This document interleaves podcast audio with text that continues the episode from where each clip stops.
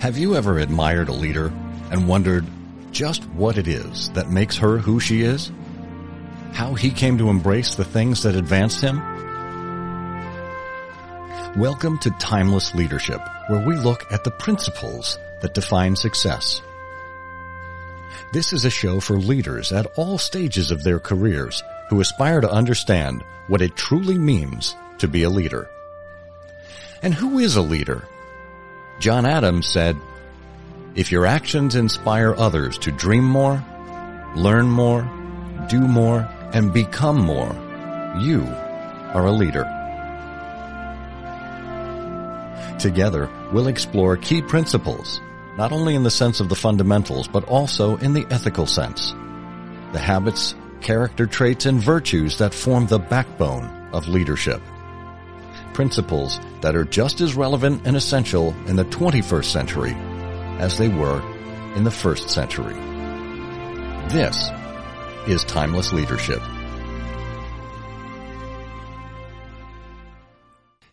Hello and welcome to Timeless Leadership, where we explore principles and virtues that accompany successful and admirable leaders. I'm Scott Monty. If you aren't yet subscribed to the Timeless and Timely newsletter, where I regularly write about these topics, please do so at scottmonty.com. This week, we're exploring understanding.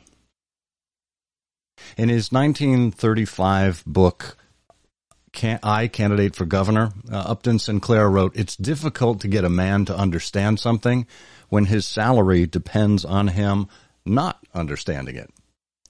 But today, as ever, we take sides on an issue, making up our minds before we even hear out the reasoning of the other side. It's almost as if we don't even care to understand, as if mindless opposition and ignorance is a badge of honor. How did we get here? And are things today worse off than they were in the past? It was a hundred years ago that Dale Carnegie told us first seek to understand, then to be understood. Stephen Covey preached it for the last three decades, and Alan Alda nailed it recently with the title of his book, If I Understood You, Why Would I Have This Look on My Face? Now, communication is an essential part of reaching understanding, and our guest today concedes that communicating is hard because being a person is hard. So what what do we have to do to become better communicators, to become better understanders? Is the problem today that people don't understand you? Or is it that you don't understand other people? David Murray's book aims to address this. An effort to understand, hearing one another and ourselves in a nation cracked in half, is a collection of more than 50 essays that examine how we communicate with each other in America, noting that we lack meaningful avenues of authentic communication. David Murray heads the Global Professional Speechwriters Association, and comments daily on communication on his blog, Writing Boots. He's an award-winning journalist and the editor and publisher of Vital Speeches of the Day magazine.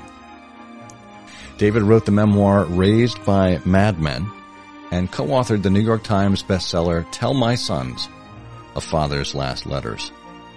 He lives in Chicago with his wife Christy Bosch and his daughter Scout Murray. David, welcome to Timeless Leadership. Thanks, Scott. It's great to be here. Excellent. Well, I have to tell you how excited I was not only to receive your book, but to leaf through it. I felt like it was, I, I don't know, I, just, I felt like it was a familiar uh, set of essays and a tone that uh, just spoke to me.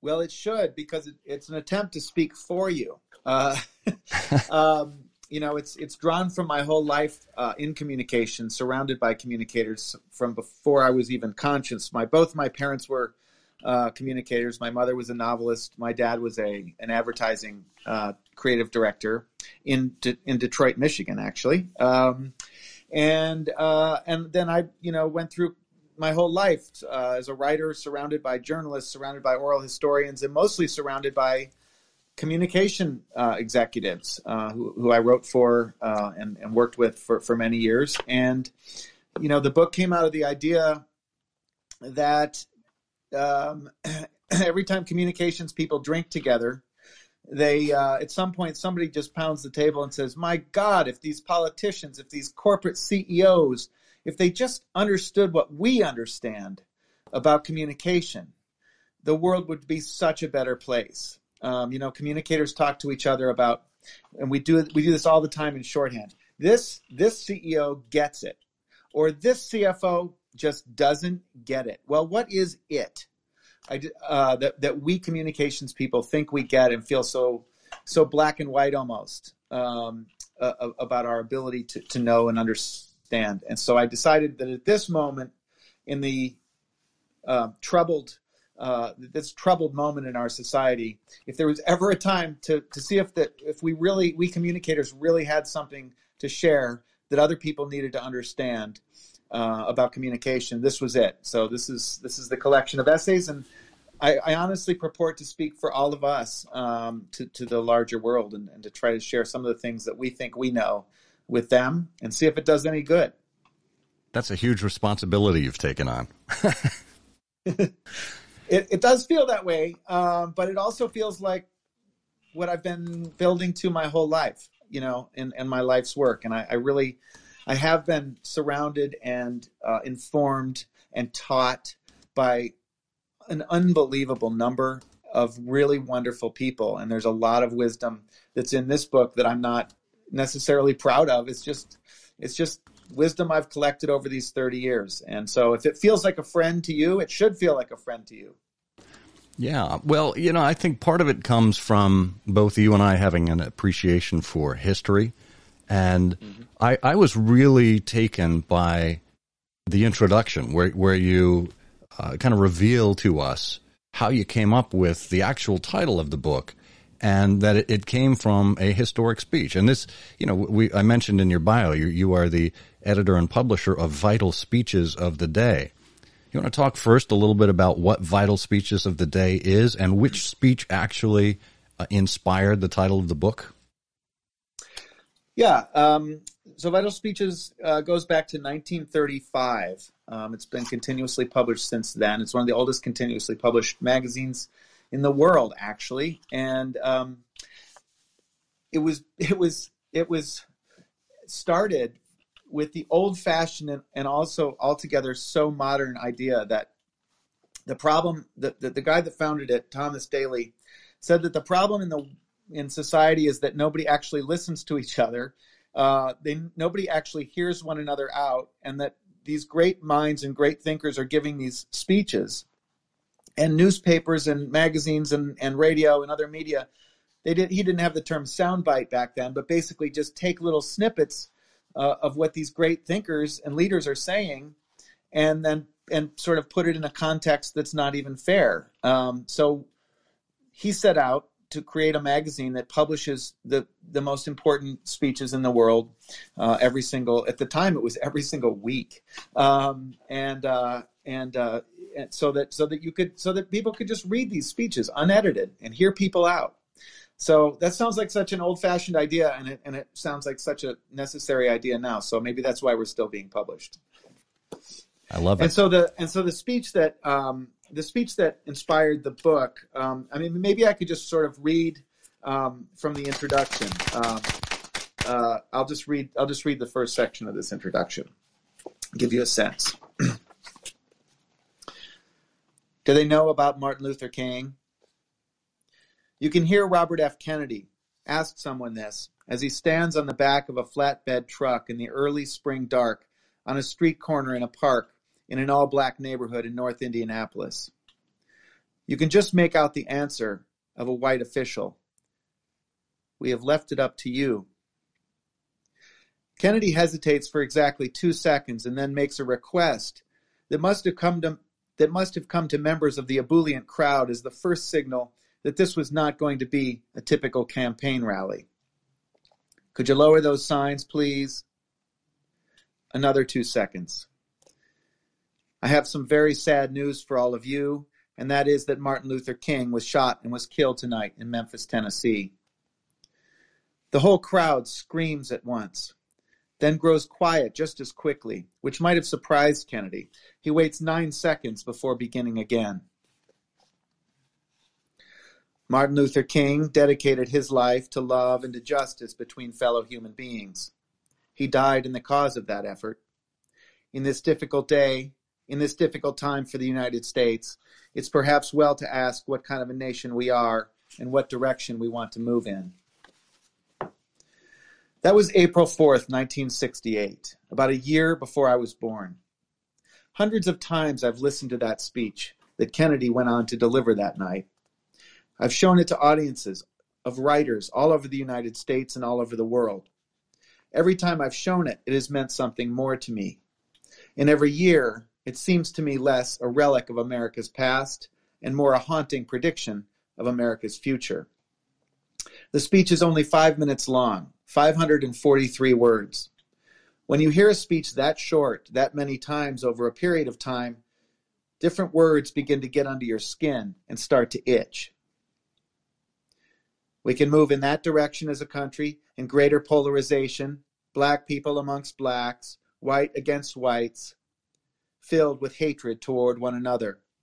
Or we can make an effort, as Martin Luther King did, to understand and to comprehend and replace that violence, that stain of bloodshed that is spread across our land, with an effort to understand, compassion, and love. That phrase, an effort to understand. A little later, he repeats it again. But we have to make an effort in the United States. We have to make an effort to understand. It sounds so bland, so obvious, so preachy, so white. So why did he say it three times to an all black crowd reeling in shock and despair? And why did they listen? That's a powerful, powerful introduction, David. And when, you leave us with that question, why did they listen? Do you have an answer for it? Well, uh, my my most uh, immediate answer is that they listened for a number of reasons. They listened first of all because he showed up. Showing up in, is is is leadership trait number one, and he when he when he arrived in Indianapolis at the airport from another campaign stop, he was told that Martin Luther King had died of his wounds, um, and he was also informed that he was not going to be allowed to. He was obviously not going to go into the in, into the inner city of Indianapolis and give this, the campaign speech that he was planning to give. And his his aides recommended against it. The police said that there was already unrest happening in other places in the country, and that they wouldn't give the campaign an escort. So it was really it was really uh, you know a a dicey proposition for for everybody but Kennedy. But Kennedy said, I have to go. I have to go say something. Obviously, he's not going to give his campaign speech, but he said, I have to, I have to go in. So he does, and he, the other thing he does in the speech, um, uh, and and the speech is on YouTube, and it's it's it's worth it's worth listening to. The other thing he does in the speech is, for the very first time, he publicly talks about his. When he first starts speaking, he's speaking in almost a shaky voice. It, he looks like he's really just scared of the moment. He looks like he's just he's overwhelmed by by the moment. Um, but he get he sort of finds his rhythm, and he and he he talks about Martin Luther King. I mean, he's sorry. He talks he talks about his brother John Kennedy. He doesn't name him, but he said he said you know for those of you who who are filled with rage, I can feel in my own heart the same kind of feeling. I had a family member killed and he had never spoken. This was 1968, and since 1963, when his brother was killed, he'd never actually spoken publicly about his brother's death. So he brought his own heart to bear on the situation, and uh, I think that was also, you know, uh, part that's part of what leaders do. They show up they show up and, and bring their own vulnerability. And I'm going to read uh, a little section from the very end um, of my book uh, where he talks about where he does another thing that that that a normal uh, a leader these days wouldn't do. A leader these days uh, or, or, who had speech writing advice would be. Uh, you know, oh, let's let's let's do a Langston Hughes poem for this, or let's at least do a Martin Luther King poem. Kennedy did something that no speechwriter would actually recommend. He quoted he quoted Aeschylus of all of all people in this in this neighborhood. And here's here's what he said. My favorite poet was Aeschylus, and he once wrote, In our sleep, pain which cannot forget falls drop by drop upon the heart, until in our own despair, against our will, comes wisdom through the awful grace of God. And he, Aeschylus was was the poet that he had studied um, when in in the in the despair after his own brother had died. Um, and so instead of pandering to the audience, he he shared of his own heart and of his own experience and of what touched him and moved him. Didn't matter how familiar everybody was with Aeschylus or Aeschylus's poetry; they could tell that this guy was was sharing um, of of his own soul. And to me, those things um, those things are the are the things that leaders leaders need to do and that and that really resonate with audiences in a deep way. Mm. So that's why they listened. Well, the classics major in me is rejoicing at uh, someone claiming that Aeschylus was their favorite poet. Not something you hear. Don't hear day. it every day. exactly, exactly.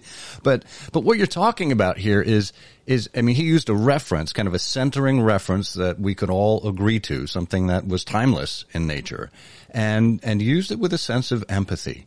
Uh, you know, showing the crowd that he understood the pain uh, that they might be experiencing at the time. We hear a lot about empathy now. Back then, I don't think it was it was quite recognized as such but it's it's a leadership trait that we we uh, hear about now, and it goes hand in hand with understanding, doesn't it?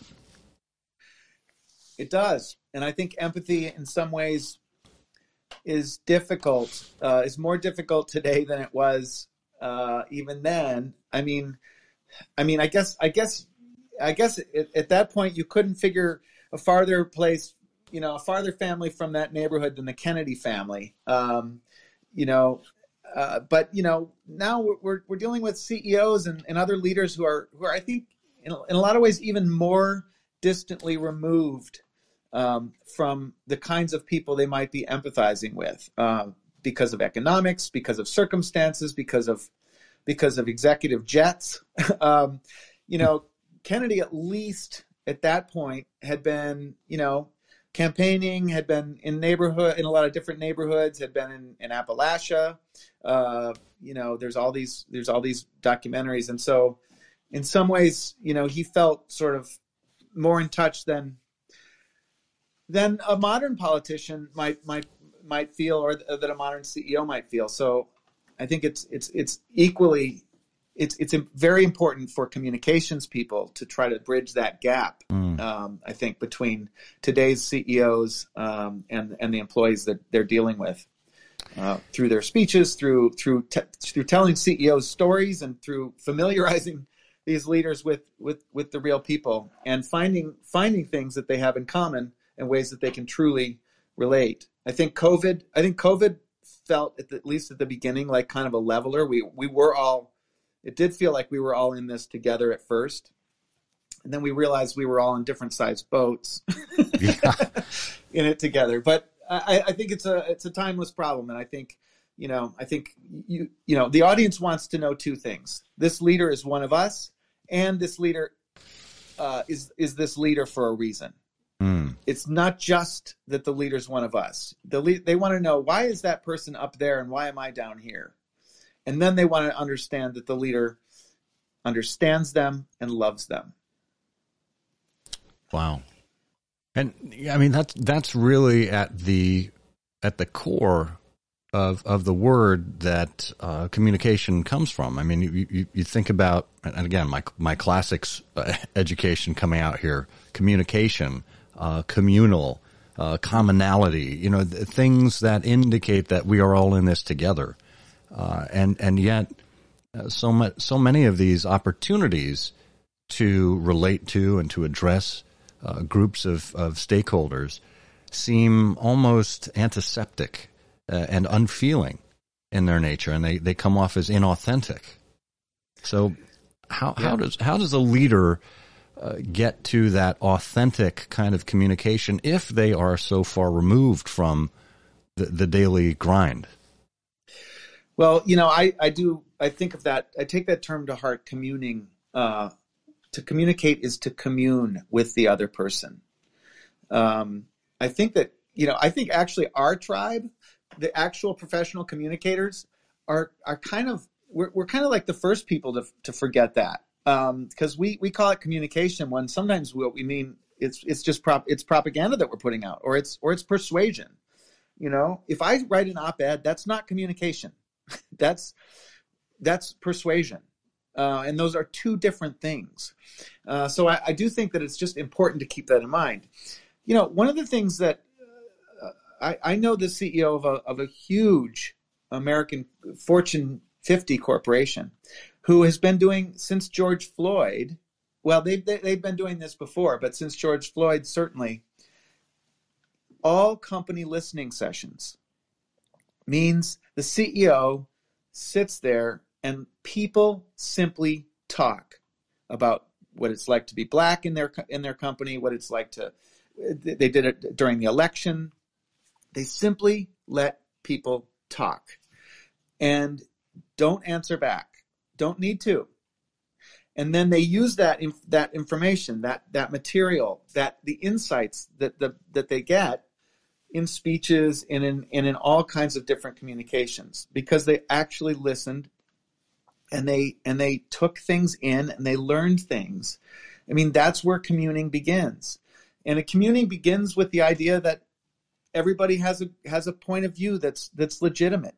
You know, you said at the beginning that that there that the that I talk about sort of a self righteousness that people have, like almost a self righteousness about the ignorance that they have. You hear all the time, "I will never understand how someone could vote for that person."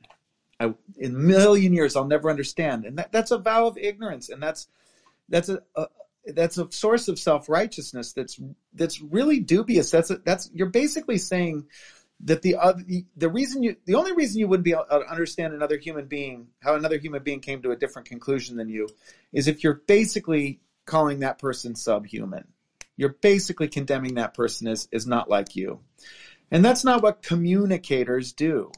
Communicators listen to word to the words of other people.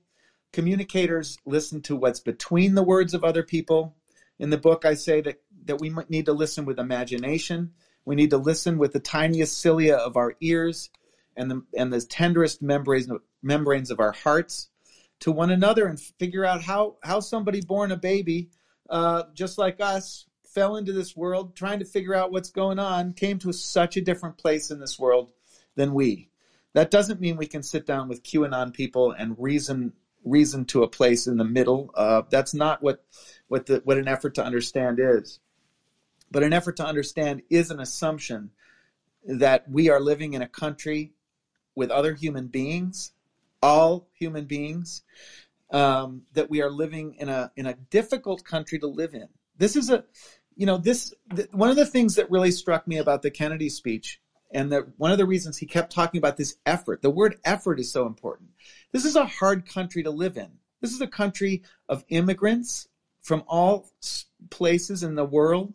This is a country with slavery as, as a as a you know a deep and permanent social scar in our in our country. This is a country with all kinds of uh, you know uh, economic disparity, all kinds of geographic disparity. I mean, when was it supposed to be an easy place to live in the United States of America? And who can fantasize uh, that it ever will be or it even should be? Um, you know, I hear all the time people talking these days about, I'm just exhausted. It's just exhausting dealing with this or that or this or that issue. And I respect that. I understand that it's exhausting. But, you know, the founders were exhausted too. it's it is hard it's hard to be an American. It's hard to be a good citizen in America. It's hard to be a person, as you also said early on. Yeah, and you know, tough. Let's. It should be hard, and and we should. It should be hard inside of us. It should be hard in between us, and we should do the work. We're we're grown up adults.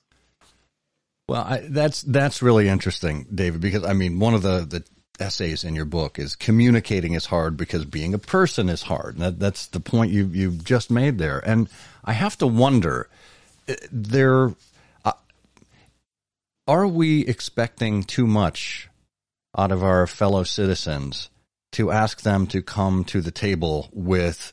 Uh, w- with work, you know, having to do work on this stuff. Because let's face it, over the last four years, um, we, you know, we are now on the heels of a uh, a, a bread and circuses of of a daily government reality show that everyone was just entertained or horrified by, and and now we get down to more uh, of a serious approach, and we're asking people to dig in. We're asking them to let go of some of their assumptions, and and that requires work on people's part. And when people already may not pay as close attention to politics or uh, other things going on in their community. Is that too much to ask at this point? Look, I, I think it's I think it's just what America asks, and whether people respond to it or not um, is is kind of up to them. But you know, I've I've felt for a long time that that this country, in fact, I, I wrote about this when I was really like in my twenties, that this country was was was founded by people who had huge courage. I mean, I mean, aside, we'll we'll we'll, get away from, you know, the, the the the real the natives who are here, but just the people who, the people we're talking about who, you know, who came across the ocean on these scary boats and who who who founded these these colonies in the in the in, the, in this crazy land and who did all that, who went through all that stuff and and took all that risk that like they were they were going to another planet. This was like us going to Mars for them. They did all that. And they and they forged a government and they forged a nation. And if you think about what they went through to do all that, the physical risks they took, um, and and what they were willing to do. And we say we're exhausted from Facebooking with with our with with like our Republican uncle. I mean, it's I, I, I, do think we've gotten a bit soft uh, in terms of in terms of um, what we expect uh, to have happen to us and to how we expect to, to run this country. And obviously, it's a big country. We've got we've got a you know a big government, uh, and and we can kind of you know, but but like, what time do we want to go back to? where everything was easy and, and made all kinds of perfect perfect sense. Tell me tell me what time we want to go back to that was simple. One time we want to go back to when everybody had basically had a voice and everybody basically agreed with basically all the same stuff. There absolutely is no such time in American history and and and complaining that that that it's that it's that we don't live in a simpler time now, uh, complaining that um, that it's hard and equating it being hard with America's falling apart. Maybe it's hard because more people finally have voices now, and maybe it should be hard. So I've just, you know, I, I think this is, and, and um, this idea is coming to me more and more as I talk about this book, which is that I think we have to start to expect more of our fellow citizens, and we have to stop saying things like, "Oh, it's just common sense." Is it really common sense? you know, these issues are hard. Race in this country is a hard issue, always will be. Um, immigration is a very complicated, difficult problem. And I think most of us go around saying, gosh, on both on all sides of the political situation, gosh, if, if we just use common sense, we would just solve these problems in a minute. Well, common sense means what? You, what you think. Um, so I, I, I do think that that stressing the rigor of living in a in a society like this, the intellectual rigor, um, and the and the and the interpersonal rigor, is is a campaign that I'm that I feel like I'm I'm starting to go down go down that road. Yeah. So I don't know. I, I, don't know. The jury's out whether people will respond to that. Well, I mean, you're not alone in, in your assertion here. I mean, I, I heard an interview with uh, David McCullough, uh, mm. great historian, and yeah. uh, I think his most recent book is The Pioneers, and and he talks about it mostly about Ohio, uh, your home state, uh, and and what that was like for uh, the founders that were going out into this new land. And uh, you know, he said we forget how much more difficult life was then, how much more inconvenient, uncomfortable, closer to the vagaries of nature and the hardships of living in a rough climate. You know, we're insulated from the cold and the heat. We're protected by wonderful drugs and medicines. We don't have to worry about getting up at five in the morning to start a fire in order to have breakfast. the, the, things we take for granted now. And, mm-hmm. and, and one of the things that he said in that interview was, when all that matters is success, being number one, getting ahead, getting to the top, however you betray or gouge or claw or do whatever awful thing is immaterial to get to the top. And it, it, it's, it relates to me kind of what you are coming up against when so much of quote unquote debate and arguments uh, in in the current time are not the old style debate and argument that we knew. They're fights now. There's a difference between a fight and an argument. You know, with a fight you're trying to win. With an argument you're trying to, you know, reach a, a higher plane, uh, come to you're an understanding. To collaborate. Exactly. Yeah. Exactly. So, um, you, you, know, it, it, it seems to me that we're at a perfect juncture for us to talk about the the, the virtues and the uh, the ethics behind actually engaging and dialoguing with someone rather than simply trying to win. Well, Scott, I'll tell you, um, you know, to this question and to your former question, whether we're asking too much of our citizens, I, I think um, what I'm hearing is a response to this book from from people on both sides of the political aisle is um, is yes, we we know we're in trouble you know, I think that I think that a lot of that people on both sides of the aisle know we're in trouble, and they know something has to be done. And there's a there. I am seeing a true and sincere willingness to say, okay, Murray, I'll see what you have to say about this. We could use a reset. I, I'll, okay, let's do this.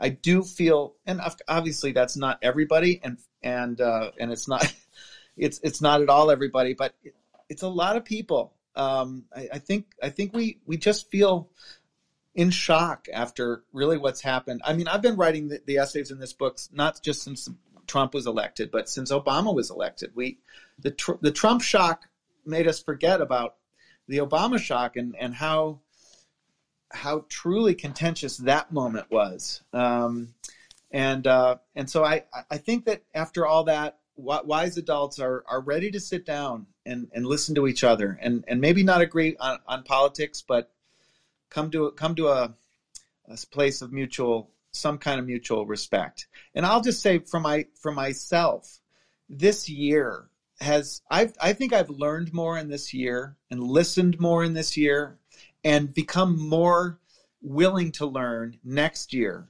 than I really ever have in, in 15 or 20 years of being 30 years of being like a post college adult. I used to say I like lifelong learning, but just not all the not not in a row, you know. uh, but I really feel that we a lot of us who are paying attention have been shocked to our core by let's go back from January 6th, let's go back through the election, let's go back to George Floyd, and let's go back to COVID. If you if you weren't made to feel like it's time to, to, to take stock and to stop yelling and to start listening, uh, during from all that, then you're then you're not ever going to be. Yeah. Well, it, it, it gets back to our, our friend Robert F. Kennedy and Aeschylus again. He, he uh, asked uh, us to do what the Greeks wrote so many years ago: to tame the savageness of man and make gentle the life of this world. Yeah. That's great. Well, you know, speaking of of old philosophers, I came across a couple of quotes last night as I was preparing for the interview. That again uh, just seems so timely today. Uh, John Stuart Mill said the only way for the whole truth to emerge is by the reconciling and combining of opposites.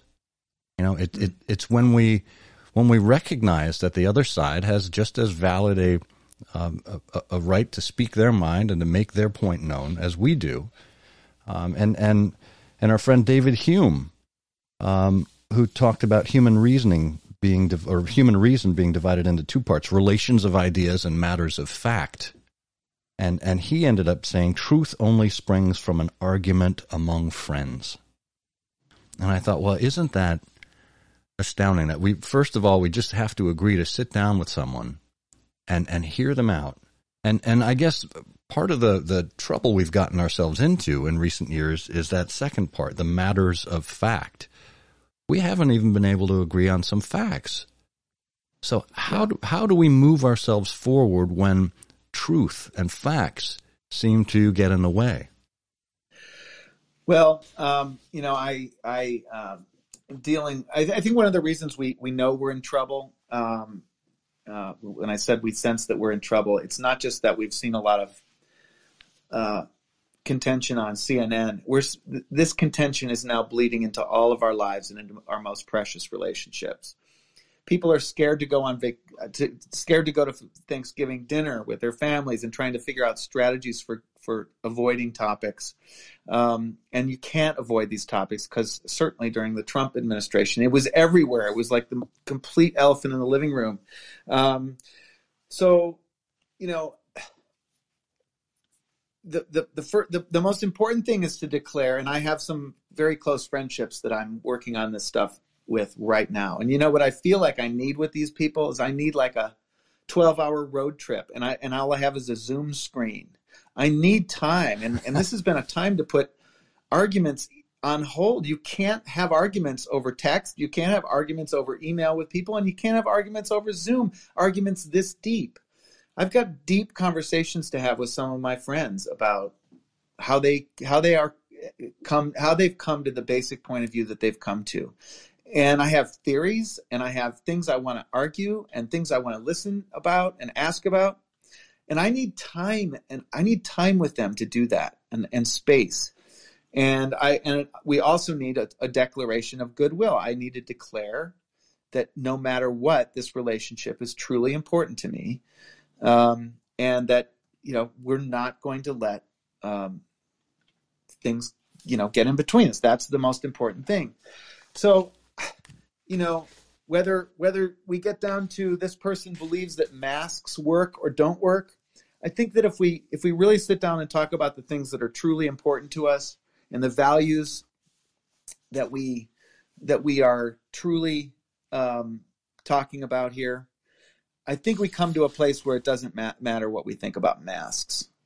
Yeah. It really it really won't matter at that point. Um, and and and I hope we get to the point where the other person just puts on the mask out of courtesy to me, even though he thinks it's bullshit.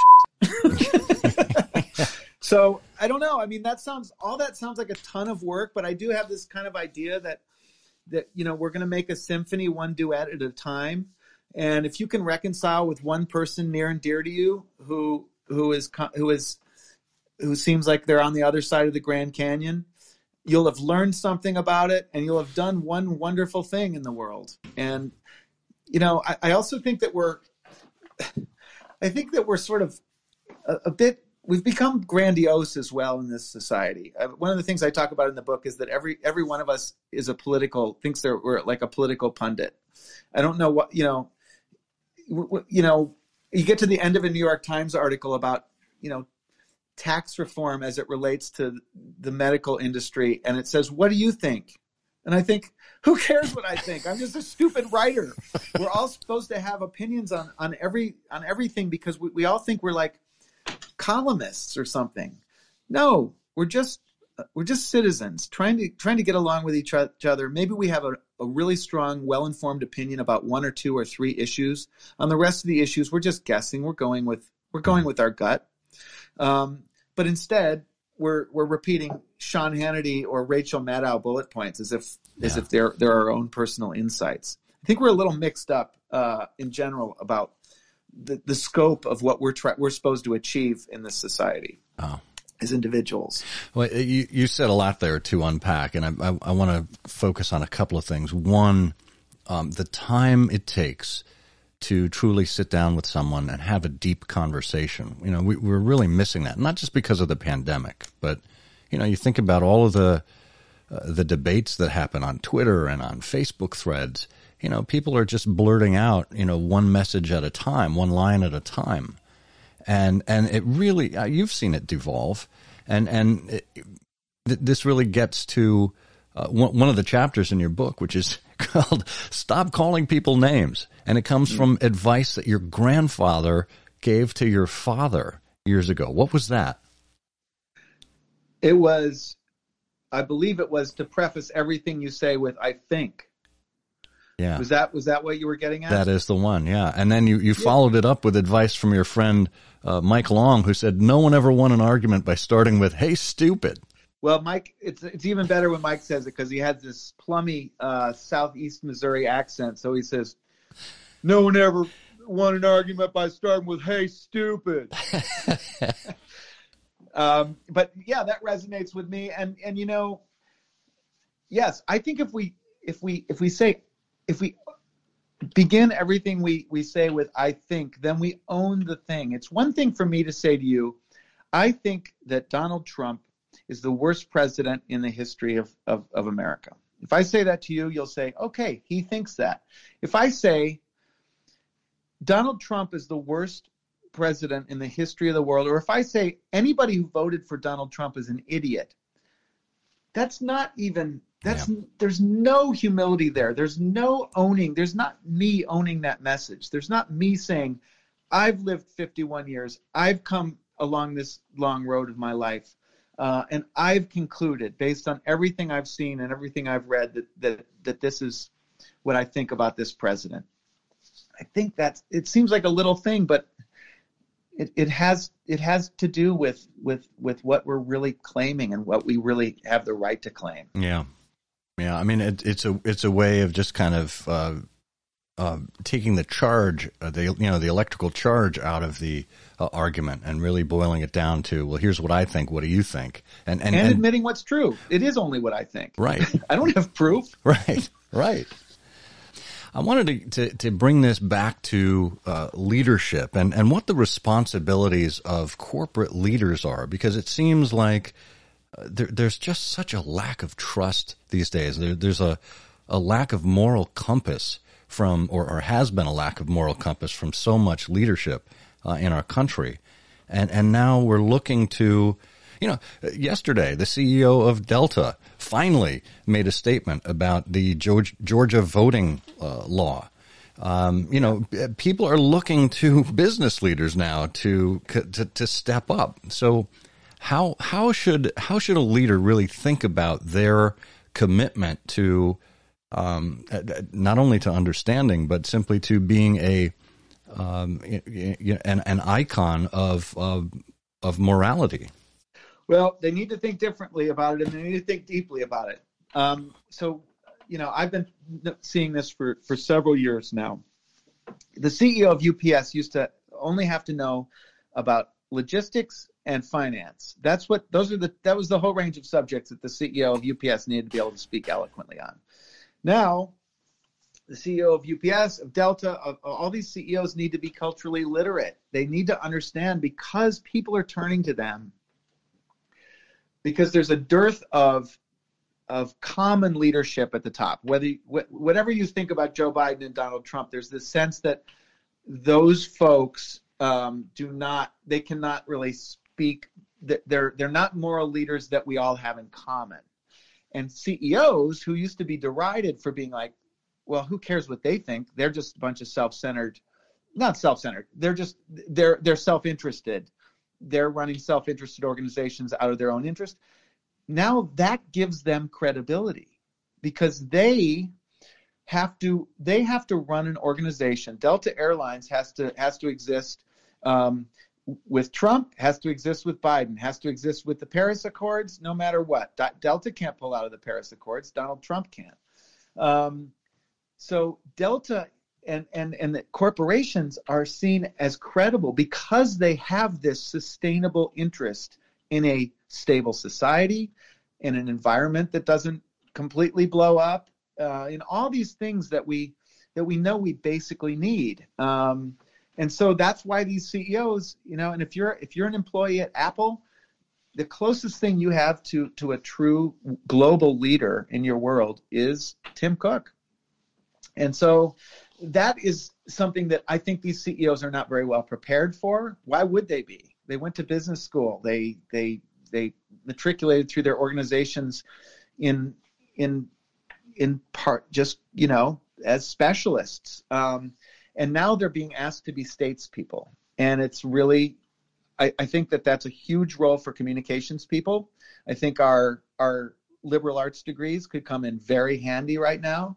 I think I think what doesn't come in handy is our is our uh, sort of diplomatic training of never making the same suggestion twice, uh, of not of not pre- presuming to write policy in speeches and in in um, in in other CEO communications. And I think we need to be much more assertive because I think in a lot of ways we're much more prepared to deal with a with a country uh, and to deal with a workforce that's really turning to our CEOs for almost spiritual and certainly civic mm. leadership. And you know, just a quick, just a, like the most obvious point that was that we we realized is, is that at, when we were at the meeting of the Executive Communication uh, Council, the first meeting of of exec comms people that we had about it was about two weeks before COVID hit.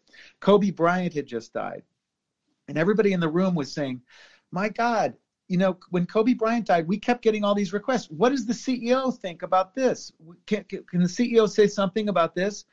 This strikes me as as a you know, it's a nation turns its lonely eyes to you. It's a it's a country that's really needing spiritual leadership and they'll look for it anywhere they can possibly get it. And and to the extent that our CEOs can step up and be that, we should help. And you know, it, it's fascinating because right now we're at a juncture where tech CEOs, in particular, are under the microscope, and a number of them are failing miserably in that regard. You know, uh, Mark. it wouldn't. It would surprise me if they didn't.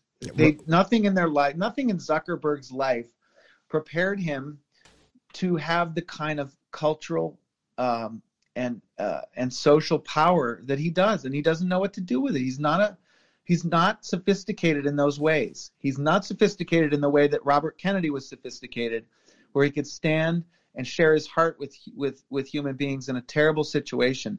This this this guy had thought about these issues. This guy had felt these issues, mm-hmm. and had had lived, you know, in a family that that was in in the world of public service, in the world of empathy, in the world of reaching voters and speaking to people, and uh, you know, Zuckerberg and and a lot of those folks have absolutely no training or background in this area. Yeah, and they're they're brilliant engineers, they're brilliant yep. product designers, UX designers, etc. But when it comes down to you know empathy or uh, even even a fundamental understanding of history, uh, right. I, I, think this is because, and this is this is why I write about uh, things from history and literature in my own newsletter, is because there's so much wisdom that that's already been laid out for us, and if we're only uh, attentive enough to pick up on it and take it and learn from it, it you know, obviously it's not the same. History doesn't doesn't uh, repeat, but it does rhyme, right? So if you can follow the patterns, then you'll be more prepared for what's coming down the pike. Uh, you you actually have a uh, have a a chapter in your book uh, where Studs Terkel uh, called us the United States of Alzheimer's because we have such a short term memory when it comes to some of these things. And the, the chapter on your book is that uh, what is it? you'd rather talk to uh, to dead people than than the living. Well, dead people um, are more polite. um, that quote is also better better uh, lands better in Studs in the way Studs would talk. He would say, "It's the United States of Alzheimer's," um, and he would always he would remember that. Uh, I always remember that Studs Terkel was born in 1912 because Studs would say. 1912. The Titanic went down and I came up. but I do have this essay about when uh, getting list, getting tired. It's it's titled "When I Get Tired of Listening to the Living, I Talk to the Dead." Shall I read that? Sure. Why don't you regale us with some of that? Okay. Late one night a few years ago, I wrote a note on a scrap of paper and stuffed it in my pocket, and there it stayed, wadded up with my money, until I finally uncrumpled it a week later. Not a curmudgeon, God damn it! Just not interested in anything that my ancestors didn't experience. Because what's the point? I probably wrote the note in a frenzied response to one of the many readers of my communication commentary who used to refer to me when I was young as the youngest curmudgeon in the world. That's because I'm forever naysaying the new and improved by tediously pointing out aspects of it that are actually old and derived.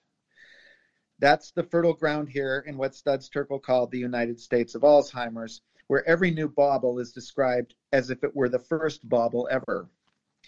I, on the other hand, gargle old words saloon, sawbuck, proboscis, palaver, and walk around my Chicago neighborhood, blurring my eyes and trying to imagine what it looked like when my house was built in 1911. What is the matter with me? It's not that I dislike new things, it's that my life and work are a continuous attempt at communication, not just with the people around me today, but with my dead parents and grandparents, and indeed with everyone who ever was and everyone who will who ever will be. So a hotel opens up on Division Street, once the setting for Nelson Algren's gritty 1949 novel The Man with the Golden Arm, and the 21st century proprietor describes herself as a beauty and wellness alchemist and says on the website that her greatest passion and challenge is taking responsibility for my own choices and being aware of the energetic wake I leave for myself, others, and the world. I love to create healing tools which help to unlock intuition and inspire people to stay positive, feel beautiful, and live fully. Is my instinct to check into the wellness hotel immediately in hopes that I will learn to feel beautiful? No, it's to turn to the bewildered ghost of Algren on the next bar stool at the Gold Star Tavern next door and compare the racket this dame is running with that of the Algren character who used to run a service on Division Street, finding lost dogs for a fee. How did he know where to find your dog? Well, he was the one who stole it, of course. When I see an infomercial on the Golf Channel about a new tool that helps you keep your head from moving during your golf swing, my mind races not forward to the day when the device has shaved strokes off my game, but back to a 1920s magazine ad I once saw for a contraption that tied the golfer's head to a clamp on his testicles, so if the head went up. And in the world of corporate communication where I work, if you're telling me that some novel concept is suddenly the simultaneous solution to all problems in public relations, marketing, and journalism, well, sure. I'll attend the summit on the big new thing but I'll wear my sepia toned spectacles to that show and try my best to experience it through the eyes of Nellie Bly, Edward Bernays, and David Ogilvy and P.T. Barnum. Certainly, there are truths and insights that I miss by looking at each new development as something that I must explain to every dead person who ever lived. For instance, I wrote some ridiculously reductionist things about the internet when it and I were in our youth, comparing it to telephones and the like. The internet went on without my encouragement to change our lives in ways that would be hard to explain to other generations. Try describing to a young child in a try describing to a young child a word in which a phone book is useful. It's not easy, but it's fun. It's just as much fun communicating with the dead about the modern world and communicating for the dead with those who live in this world. It's also something close to the meaning of my life. Wow, that's that's fascinating, and you know I couldn't agree with you more in terms of you know people who are new to uh, whether it's a, a, new platform or uh, new to an industry, they, they, they, think they've created fire, and it's just an iteration of what's what's happened before. Uh, Arthur Conan Doyle said, uh, "There's nothing new under the sun. It's all been done before and will be done again." Um, you know, I, I think what we're doing now social audio. Uh, even the very name of this app. Uh, Franklin Delano Roosevelt, 88 years ago last month, began his first fireside chat from the White House uh, over the radio. You know, it's it's. Yeah, I love the I love the name of this of this platform for that reason. Yeah, it, it, and it's just a repetition of human behavior. So you know, if if if we can learn to overcome the challenges that uh, we overcame in in such harsh conditions in our past, uh, I'm sure we can figure out a way to uh, come to a better understanding with each other and do the hard work uh, that makes uh, an effort to understand all worthwhile. David, any any final thoughts from you?